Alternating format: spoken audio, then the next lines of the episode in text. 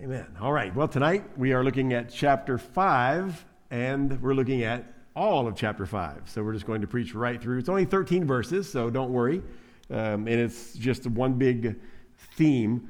And so we had to take the whole chapter. But really, it's the title is Boasting in the Midst of Sin. Boasting in the midst of sin. Now, chapters 1 through 4, we saw where Paul laid out the problem of pride in the church, the divisions that were happening, people bragging about who their teachers were, and, and this arrogance that the church of Corinth had.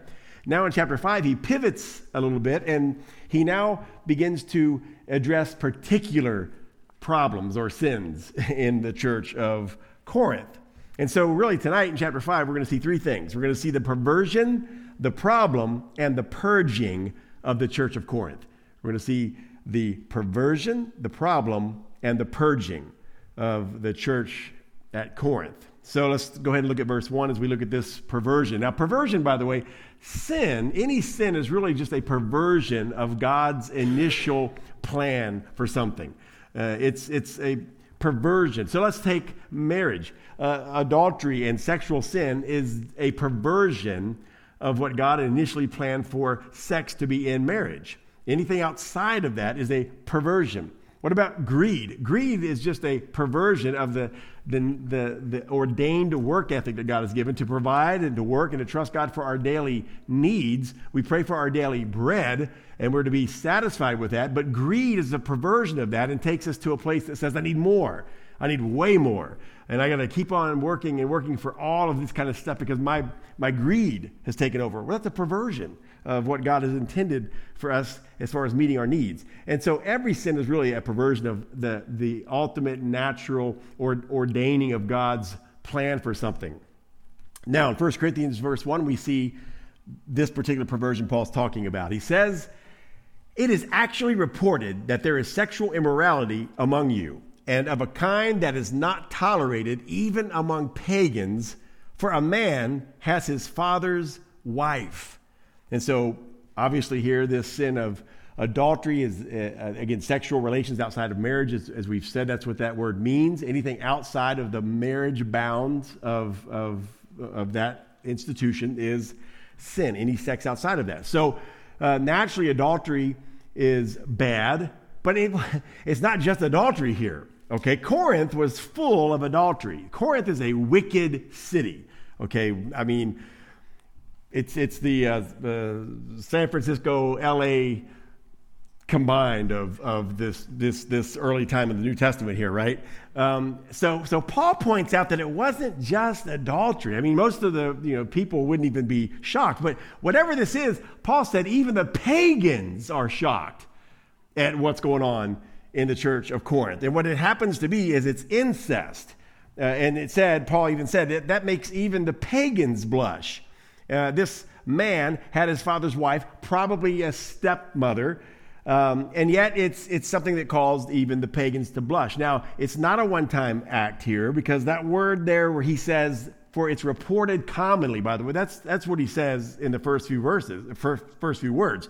It is actually reported. That word actually means completely or commonly. It was well known, is what Paul is saying. What's going on in your church? And this idea here is that it's not a one time act because he said that a man has his father's wife. And that word has is in the present active indicative, which means continual, habitual uh, sin. It's not just a one time thing, it's continuing up to this very moment uh, of Paul's writing.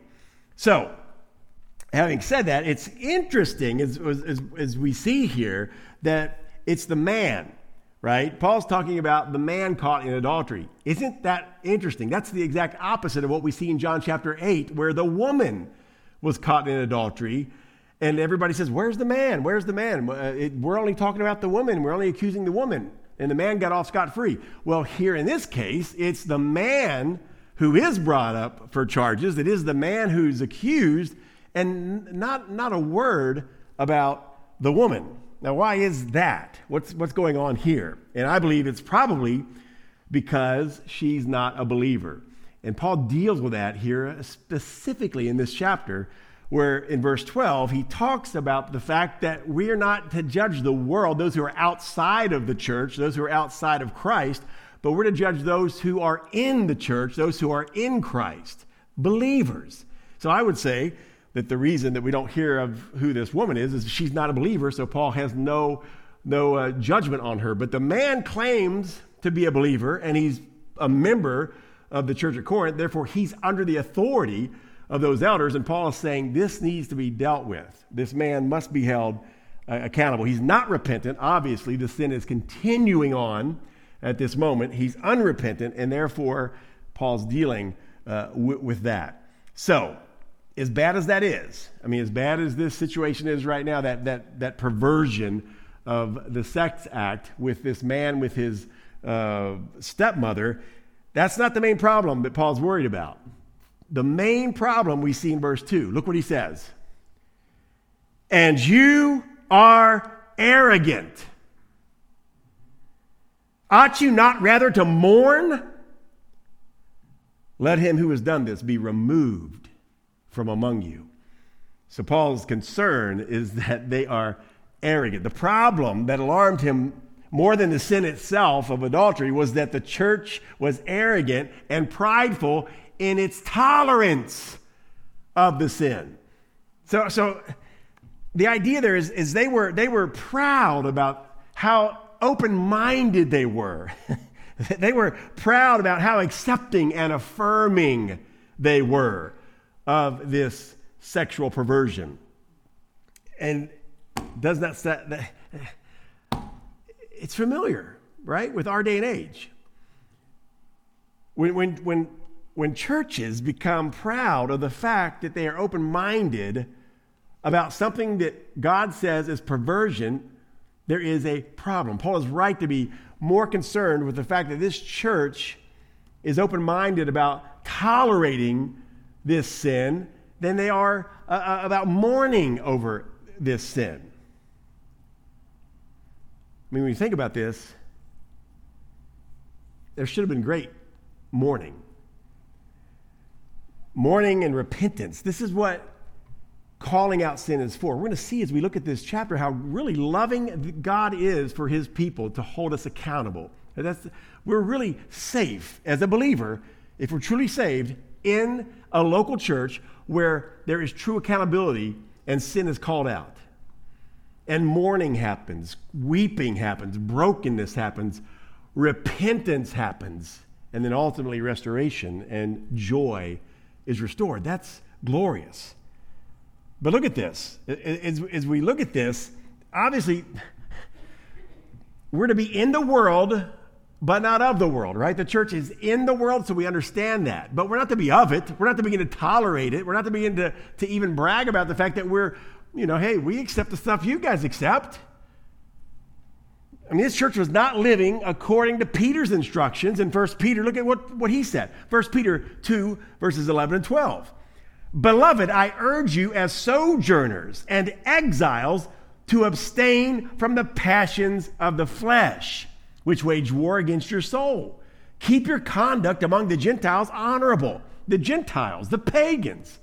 And so Peter's telling us as the church, we're not to have the, the, the, pagans look at us and say, oh, they're just like us. But, but we, we are also to have the pagans respect and say, hey, there's no charge we can bring against them.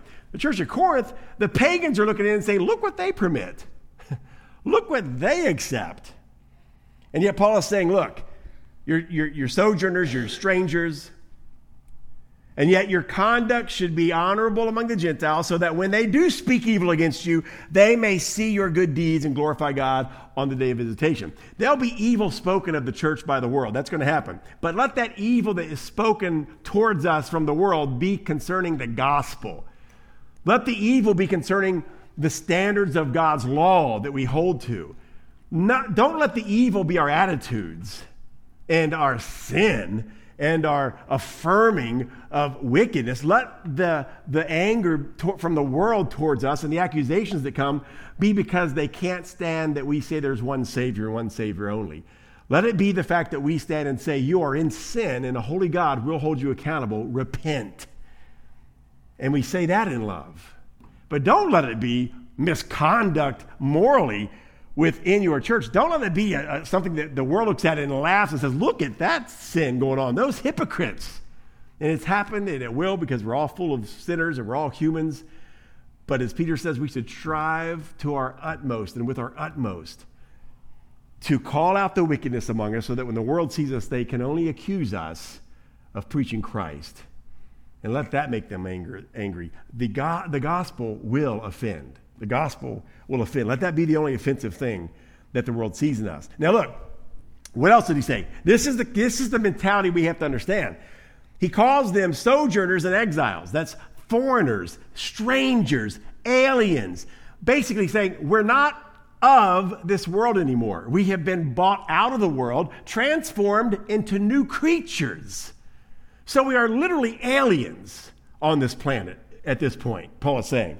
So, so therefore, we don't take on the customs and the rituals of this world anymore. We've given those up and we've now taken on the customs and rituals of our new kingdom. That's the idea of believers living in the church in the world. So the church in the world is this outpost of heaven. And, and, we build each other up. We encourage each other in the Word of God through prayer and, and studying the Word of God and encouraging one another to go back out into the world and love the world, but also live as people who are totally different in our attitudes, our philosophies, our methodologies. Everything is going to be different than that of this world. What we accept, what we don't accept, it's going to be, it's going to be different. Here's something I, because when you think about when you're a visitor, to a foreign country, right? I, am uh, sure many of it, or even a foreign state. If you've been to California, okay, like a foreign country maybe, right? just kidding, but you know, state to state, it can be different. Customs, different things. And, and sometimes you're going to look odd. You're going to feel different. You're, you're not going to fit in. And that's okay because you're a tourist, right? You're a visitor. That's not your home base or your home custom. You're, you're, so, of course, you're going to be different. So I think that's what Peter's idea was, saying to the church, it's okay to feel this way. And yet, Corinth is an example of what happens to a, a church, uh, to a people, to Christians, when, when the church becomes more concerned with pleasing the culture around them than they are about pleasing the king who called them as his ambassador to that culture. Does that make sense? Many churches have fallen into this where they're more concerned about capitulating to the culture than they are about standing strong as an ambassador from a foreign country and representing joyfully yet sternly, solidly standing for the king who they represent and the kingdom that they represent. And so I think that's exactly what Paul is telling the church of Corinth you are proud and tolerant. You're proud of the tolerance you have towards sin, and that's going to destroy you. So notice the last part of that verse.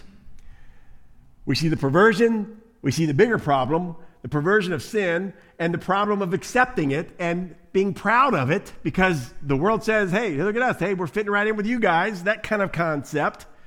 And yet, the last part of this, we see the third point. Look at verse 2, the last part of it. It says, Let him who has done this be removed from you. So there's the purging. The purging. As a matter of fact, the last verse, verse 13, Paul says, Purge the evil person from among you. So that's Paul's wording, this idea. It sounds rough. I mean, this, what we're talking about here is simply the doctrine of church discipline, something that's uh, not practiced very much and very much looked down upon in the days we live. You know, I mean, again, most churches, their whole mentality is you've got to do everything for the consumer. We got to get as many consumers in here as we can. We got to do what we can to please them. Are you kidding to hold them accountable for something and actually call out their sin and then purge them if they sin and do not repent? Well, that's the craziest. And yet, the Bible church, the church of the New Testament, it didn't seem like gathering crowds was its main focus. It seemed like bringing glory to God was its main focus. And it, it seemed like making disciples of Christ was its main focus. It seemed like proclaiming the Word of God and proclaiming the truth was one of its main focuses. It seems like holding those members who did join the church and proclaimed that they were saved by the grace of God, part of that job of the church, its priority, was to hold them accountable to the Word of God. And yes, ultimately, in this case that Paul is bringing before us, part of that responsibility to the unrepentant, stubborn, rebellious sinner was to purge them to remove them. Last resort. It's the last thing that we would ever want to do, but it's biblical to remove them. We see it right here in the Bible. Paul said that. I didn't make this up. And as a matter of fact, I, I don't know any pastor in his right mind that likes to do that.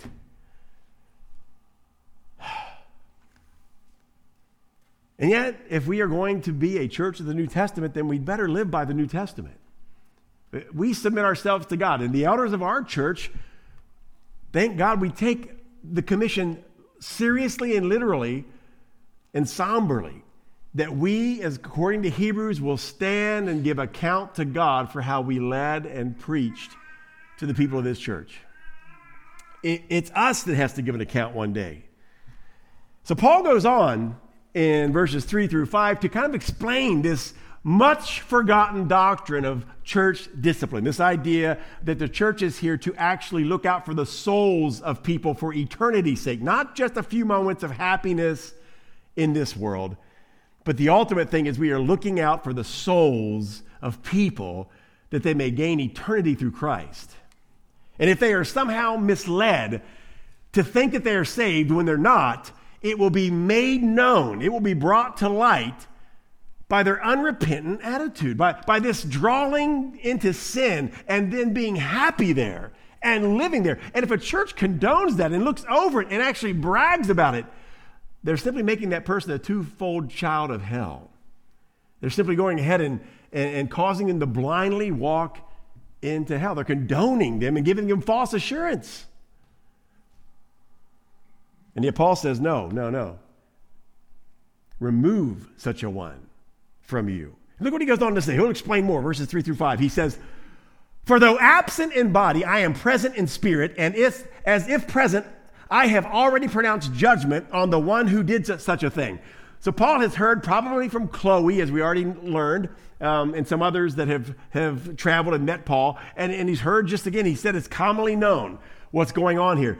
He knows that this individual, this man, is not repentant that he is continuing stubbornly in his sin, and that the church is, is basically codependent in this. The, the church is uh, enabling this man, not confronting this man. And so Paul says, I'm absent, but I've already pronounced judgment on the one who did such a thing. And here's what he says When you are assembled in the name of the Lord Jesus, and my spirit is present with the power of our Lord Jesus, you are to deliver this man to Satan for the destruction of the flesh.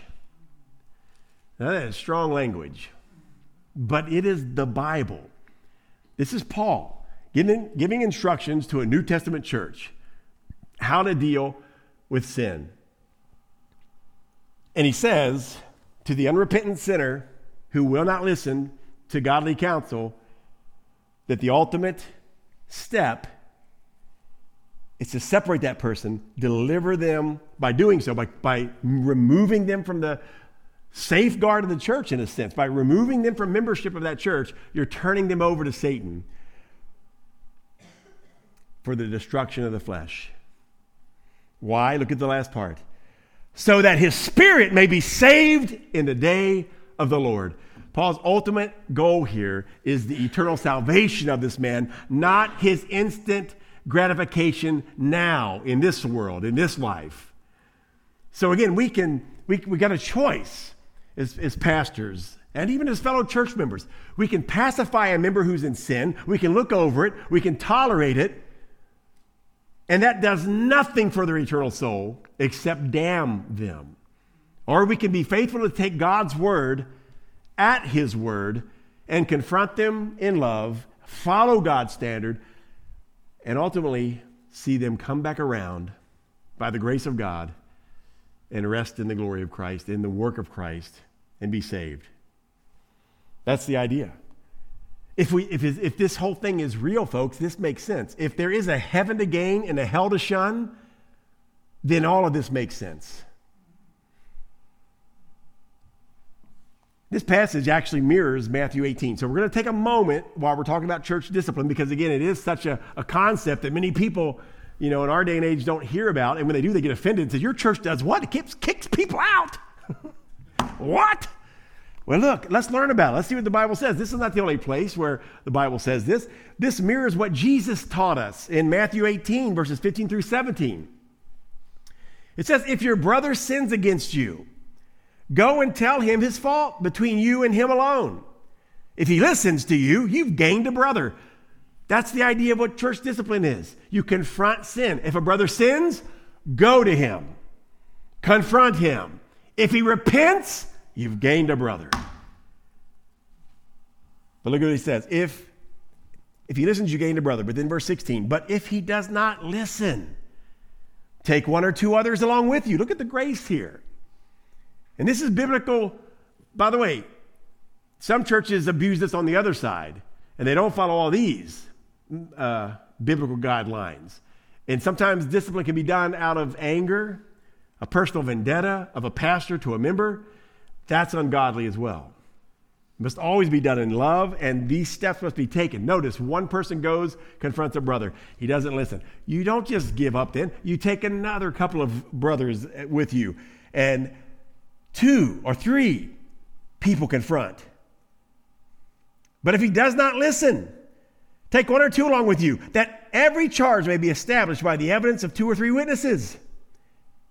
If he refuses to listen, then to them, tell it to the church, the assembly. Take him before, at that point, once you've tried, and you've taken other people and they've tried, and there's still rebellion and anger and stubbornness and, and non repentance, then that final step, bring it to the church. And again, if he refuses to listen, even to the church, let him be to you as a Gentile and a tax collector. What is that? That's a pagan. That's a non believer. That's what, that's what Jesus is saying. He's no more a part of your, of your fellowship. So Paul is clear that, again, that this action and, and Jesus is clear about this, but Paul, especially there in, in um, Cor- Cor- Corinthians, he's clear that this action is done not only for the good of the sinner. He was clear about that, right? The action is done for the good of the sinner, that they may be saved. But it's also done for the good of the church, that it may be preserved, that it may be pure. 1 Corinthians 5, 6 through 8, he goes on and explains this. Your boasting is not good, he says. Do you not know that a little leaven leavens the whole lump? So here's his concern and the truth. We think sin is just personal. We think my sin just affects me. No. Our sin affects everybody around us. In your family, when you sin, it affects everybody in your family. And if you're a member of this church, this is your family, it affects all of us. We learned this lesson even back in, in the days of the Israelites as they're moving and trying to take over the promised land, one city after another, and they go to Ai, and what happens? I mean, they take Jericho, right? God gives them the grace, the walls fall. Boom, they take mighty Jericho. Then there's this little Ai, right? This little city. They think, ah, we don't need that many people. Let's just go take that. and they get squashed. The Israelites get defeated. What happened? Well, ultimately, what we find out is there's one guy, Achan. He sinned. He didn't obey God's law. He, God said, Don't take any spoil. This guy took some spoil. He took some things. Nobody will know. He buried it in his tent, took a few jewels, and a nice jacket he wanted, and, and uh, you know, whatever, new laptop. I don't know. He found some things. He said, Hey, nobody's going to know. I'll stick this in my tent. Great. Because of one man's sin, the whole nation of Israel suffered. So it does affect us, especially in the church. This is, this is not just a physical phenomenon, it's a spiritual truth. It's a spiritual thing. When we grieve the Holy Spirit in this body, we are all grieved. It affects all of us. And so this is what he's saying. A little leaven leavens the whole lump. That's what, and now see, I'm not really much of a bread maker myself, but I understand the concept. They were studying this, right? You, you, you, you knead the dough and all that. Whatever, knead, is that the word knead? You, you the dough, right? And then what's going to happen? You want to put that dough in the oven and you want the bread to rise, correct? Well, it's not going to rise until you put leaven or yeast or whatever, right, in there, the little leaven. And then it mixes in and it affects the whole loaf because the whole loaf rises. So that little leaven affects the whole loaf. That's the, that's the concept. And most of the Bible uses leaven as a picture of sin and how it's contagious in a sense, how it affects every part of what it touches. And that's what Paul's saying here. Don't you know a little leaven leavens the whole lump? Cleanse out the old leaven. Cleanse the leaven. Get rid of it. That you may be a new lump as you really are unleavened. Oh, I love that, man. Paul's talking to the church. What is the church? It consists of believers. Those who've been born again, new creatures, Christ lives in them. They gather together. They're his temple. We've, we've seen that, right? Together, we make up the temple. God meets with us. So Paul's saying, hey, be a, a new lump as you really are unleavened. How are we unleavened? There's, there's a purity going on. That's through Christ. We've been made pure in Christ. So Paul's saying, realistically, you are pure in Christ. But the old flesh, right, keeps grabbing onto sin. And so look what he says. This is glorious. He says, For Christ our Passover lamb. So now he's going to use this, this Passover motif. Christ, our Passover lamb, has been sacrificed. That's how you're unleavened. So he, let me finish the verse first, okay? Let's read it again. For Christ, our Passover lamb, has been sacrificed. Let us therefore celebrate the festival of Passover, not with the old leaven the leaven of malice and evil, but with the unleavened bread of sincerity and truth. So, look at this. Paul, using this picture of leaven, we understand all that, but look at the Passover picture. The leaven is, is very closely tied to Passover. If we go back to the Passover feast, God commanded them, get rid of the leaven. There can be no leaven in the bread. None. And then you are to celebrate this feast once a year. So think about this. the Israelites celebrated Passover once a year. They sacrificed the lamb once a year. They, they, they got rid of the leaven once a year. All right? But look what Paul says. because Jesus, our Passover sacrifice, was sacrificed once for all time, we perpetually celebrate Passover. Therefore, the implication is, therefore, we are perpetually getting rid of the leaven. We're perpetually getting rid of the leaven in our lives. We got to continually confess sin because we are continually celebrating the Passover of our Passover lamb, Christ, who has made us pure why then, if we've been made pure and made new in Christ and He has died for us and we've died with Him and been risen with Him, why would we continue to mess with leaven? that's the implication. And that's why we need to get rid of it. Every waking moment, it's going to keep creeping in. We get rid of it. We confess it. And that's the value of a local church. We help each other get rid of it because we already know that our old flesh is it's conniving and it justifies things. And we don't see ourselves the way we should. We, we have a, a, a, you know, a very selfish angle of ourselves, right? When we take a selfie and look at our, we don't see no sin. We've got a, we've got a filter on our mind, like the, what is the selfie filter. Is that not the selfie filter, but whatever is, Instagram, you post a you put a filter on there and you look like some millionaire or some movie star, rather. Takes away all the blemishes and pimples and makes you look perfect. I don't know. Well, that's how we, as sinners, look at ourselves. We justify ourselves. I don't see any sin. It's okay. But our brother over here, our sister over here, looks at us and says, Good night. What a pimple. Somebody's got to pop that. I, that's gross. I don't know where I'm going. This was not my notes. But I mean, it, it beats the old plank in the beam, right? But I mean, it's the same idea. We go and we say, You, you got a problem. You're in sin. You've got to get rid of that. It's affecting you, but it's affecting me. It's ugly and it hurts all of us. And so that's the idea of getting rid of the leaven. And the glory of the church is we help each other do that. That's where we're going to be loving to each other, but also honest with each other and not afraid to confront each other in love because it's for the ultimate good of all of us. That's what Paul's teaching here. Now look as we end up here, just, just verses 9 through 13. He just continues to point, th- bring this point home he says, I wrote to you in my letter not to associate with sexually immoral people. And again, he always leads with sexual immorality because Corinth was known for this. It was in their temple worship, it was in their business practices, sexual favors everywhere. It was just part of life. Sounds familiar. We are in a very sex crazed culture ourselves. And yet, God's people are to not, are not to associate with sexual immoral people and he says, not at all meaning the sexual immoral of this world. Now, this is interesting. He's talking about Christians who claim to be Christians and are leading others to commit sexual sin. Don't associate with them. On the other hand, if you run into somebody in the world that's lost and they are involved in sexual sin, engage with them to lead them to Christ.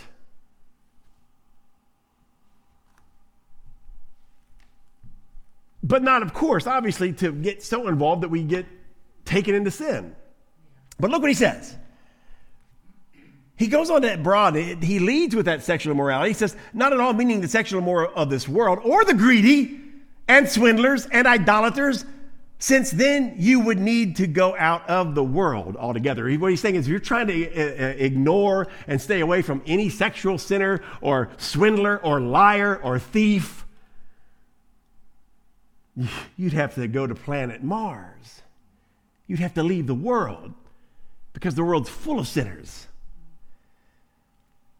But now I am writing to you not to associate with anyone who bears the name of brother if he is guilty of sexual immorality or greed or is an idolater, a reviler, a drunkard, or swindler. Not even to eat with such a one. Do you see there? Paul's being very specific now. He's saying, This is what we're talking about. I'm not talking about shunning those in the world who are sinners. You'd have to shun the whole world. I'm talking about those who claim to be brothers and sisters in Christ, those who have claimed to be dead to sin. If there's a brother or sister who continues in their drunkenness, or they're lying, or they're stealing, or their immorality in, in sexual, uh, a sexual lifestyle, and they will not repent, don't even eat with them. Put such a one out. And, and this, again, is a, is a tough thing. And we've brought this up in our disciplinary cases where we tell people, even though we love this person, our interaction with them has got to be to pray with them, to counsel them, and to bring them back into fellowship with Christ. But it cannot be to sit around and just live like everything's fine. And that the relationship goes on like normal because it doesn't for those who are professing to know Christ. He goes on to say, For what have I to do with judging outsiders? I'm talking about the church. You judge each other. We're to do that according to the Word of God and by its standards.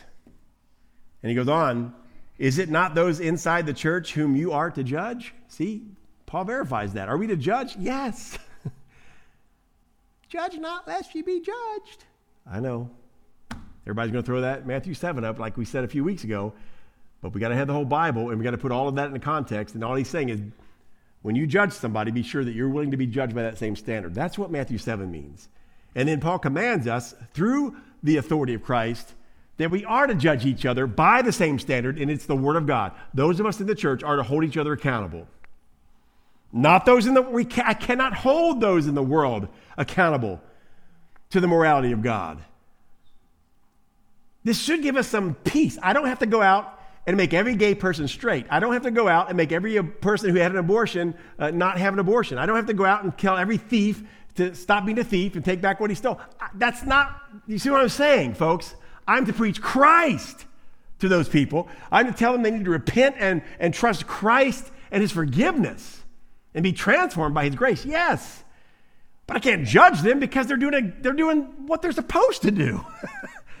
do you know what a sinner without Christ is supposed to do? Sin. Just like we all did. That's what, that's what the nature is. It's like going out to a dog who barks and say, Stop barking, you need to start meowing. Lots of luck. Not going to happen. But those whose natures have been changed by God's grace through the gospel, and they profess that, we go to them in love and hold them accountable for the sake of their eternal soul. God judges the outside world. We, try, we just say, Lord, that, that's up to you. But I'm accountable to my brothers and sisters in this church. God judges those who are outside. Then he ends, ends with these words Purge the evil person from among you. The one who will not repent, who will not submit to the word of God, will not repent, will not seek restoration. You purge them. Why? For the destruction of their flesh.